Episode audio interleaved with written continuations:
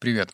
Я, наверное, попрошу тебя не слушать эту запись, и не для красивого словца или для того, чтобы тебя заинтересовать, нет. Мало того, что это будет личный поток мыслей на очень болезненную, тяжелую тему, так и, во-вторых, эта запись нацелена на две категории людей. Первое — это мужики парни, которые играют в онлайн-игры. И неважно сколько, кстати, месяц, полгода, год, два, три или даже неделю. И, с другой стороны, она направлена девушкам, женщинам, которые начинают немножечко настораживаться от того, что их вторая половинка засиживается за компьютером дольше, чем хотелось бы. Для всех остальных респект, уважуха. Если вы никогда не играли в онлайн-игры, я реально вам завидую, потому что вы сэкономили много лет жизни. И могу только сказать вам, что услышимся в следующем подкасте, потому что вам это не нужно слушать, так как онлайн-игры и просто компьютерные игры — это большая разница, прям большущая.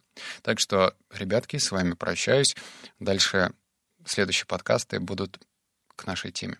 Для тех, кто чувствует, что онлайн-игры э, в вашей жизни набирают крутой оборот и что-то идет не так, ну хотя бы есть такие маленькие позывы, то рекомендую послушать этот подкаст повнимательнее, потому что я приготовил свою личную историю, разделил ее на несколько частей.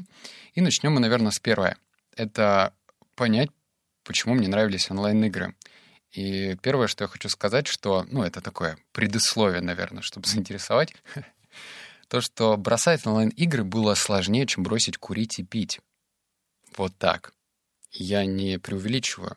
Для меня это было абсолютным злом. Ну, я это только сейчас понимаю, потому что только из онлайн-игр я полностью разрушил на тот момент взаимоотношения с а, матерью, с которой я жил, из-за чего меня впоследствии выгнали из квартиры.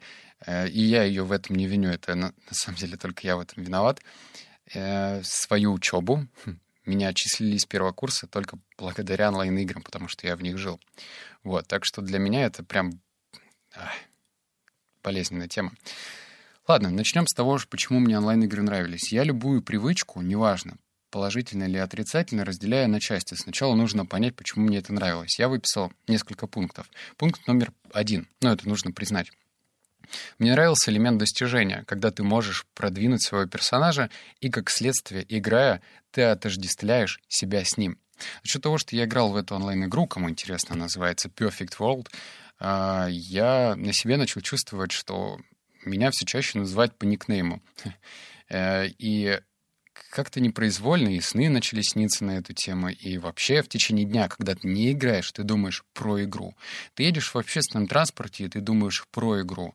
Ты 80% времени думаешь про игру. И тут хочешь, не хочешь, ты начинаешь потихонечку чувствовать, что ты есть этот персонаж. И это нравилось. Второе — это тщеславие. Там ты кто-то, а в жизни ты ниже среднего. Я говорю только за себя, и на тот момент с моей душой ничего не было. Э, ну, я как раз-таки был тем парнем, на которого учителя показывали пальцем и говорили, что «О, с этого пацана ничего не выйдет».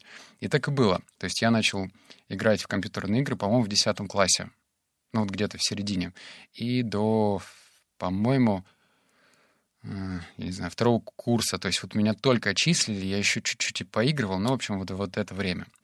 Вот. И почему это тщеславие? Потому что, наверное, с детства у меня была такая черта, я очень любил чего-то добиваться в игре. И там была такая возможность. Вот я сейчас это понимаю, это называется геймификация. Вот эти титулы, эти ранги, эти уровни, когда ты э, не просто играешь, то есть это ну, необычное тыкание мышкой Э, что нужно что-то сделать, ты все время видишь прогресс. И дошло до того, что я начал записывать видео, выкладывать их на YouTube. И это был, блин, какой это год? Ну, в общем, не знаю, 10 класс мой. Сейчас мне 28 лет, напомню. И я начал выкладывать э, эти видео в YouTube, которые собирали по 50, по 70, по 80 тысяч просмотров. На секундочку. Для того времени это было охренеть как много. И, конечно же, у меня звезда во лбу появилась. Я начал ходить на распальцовки, ну, внутри этого сервера. Считал, что я непобедимый и крут. И третье, почему мне нравилось, что это побег от реальности. Но проблема в том, что чем дальше ты убегаешь, тем дольше не хочется вылазить оттуда — эти вещи взаимосвязаны. Если ты не находишься в реальности, эта реальность идет под наклонной. Я помню, когда а, мать мне говорила, что я просто два месяца не платил за квартиру, а я об этом ну, забыл. просто забыл, потому что эта память, она атрофировалась, так как в голове были совершенно другие вещи и мысли. Вот, это я признаю. Дальше что нужно делать? Я выписал раз, два, три, четыре, пять пунктов и надеюсь, что они тебе помогут. Не буду приукрашивать, и первый пункт — это мой друг. На тот момент я не читал книги, я вот, вот не знаю, я прям был среднячок. И я был вот прям обычный-обычный. Тогда он, даже могу сказать, что я представлял, наверное, какое-то жалкое зрелище, потому что да, вообще ничего не было. Вообще ничего. И моего друга, лучшего друга, очень бесило, что я играл в онлайн-игры.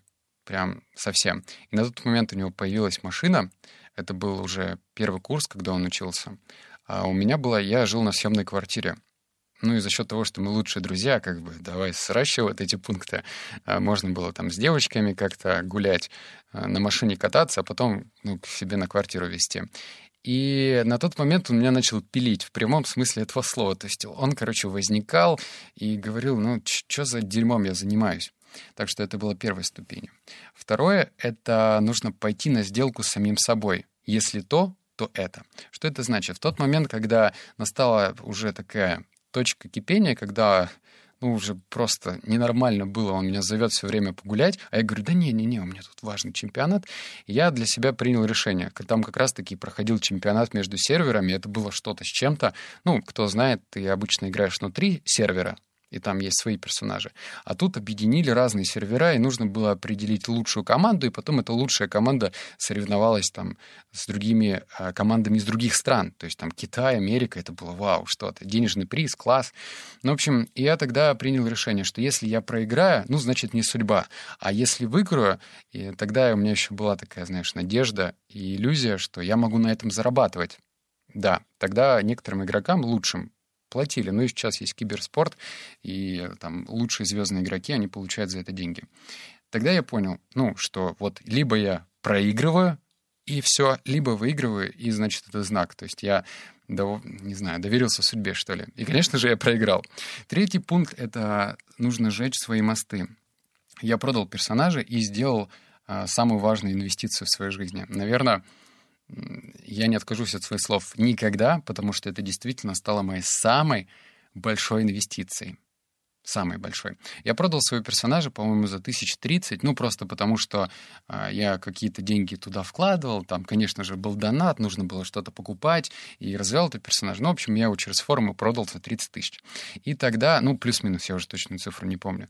И тогда за счет того, что я бухал, я мог бы благополучно все эти деньги пропить, прокурить. А, но я купил телефон. Как сейчас помню, это был Samsung Galaxy S3. И это самая лучшая инвестиция, потому что я скачал электронную читалку. Начал скачивать бесплатные книги. И, ну, это уже, наверное, отдельная история, почему я их начал скачивать. Но, в общем, на этом телефоне я прочитал, блин, наверное, книг 200.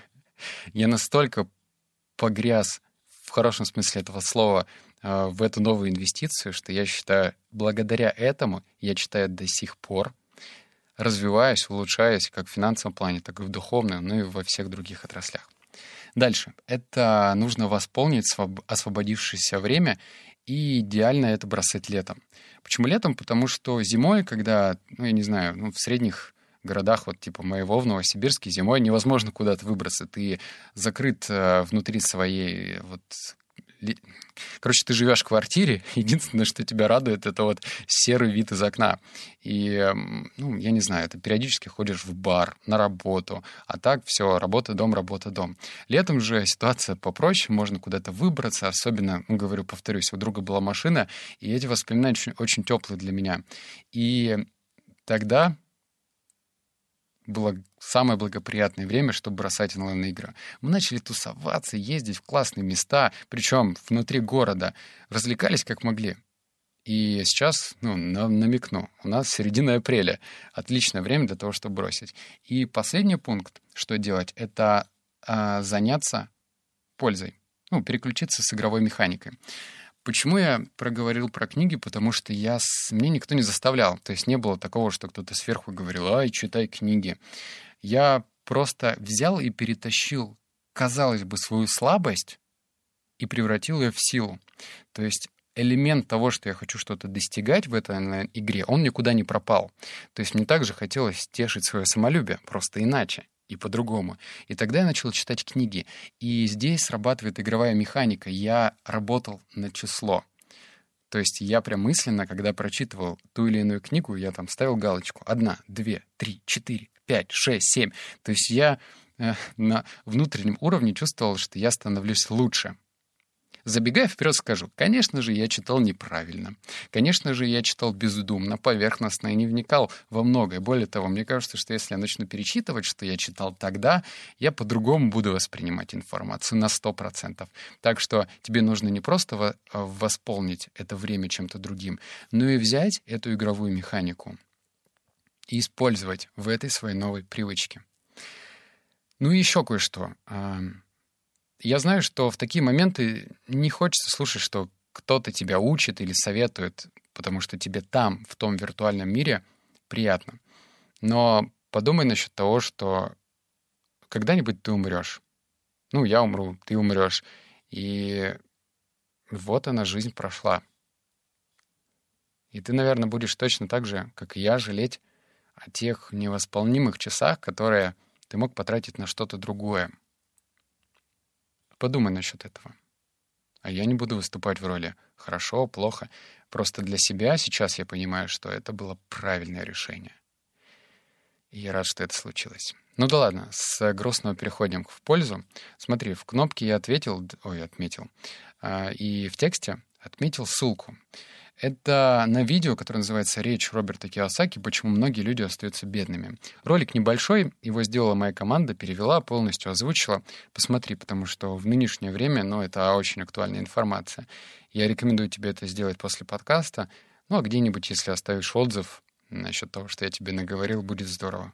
Потому что это все искренне, правда, и надеюсь, что тебе это поможет. Ну и польза. Как ты помнишь, в предыдущем подкасте я забыл про это, и я хочу внедрить следующую пользу. Маленький шажок — это экономить воду.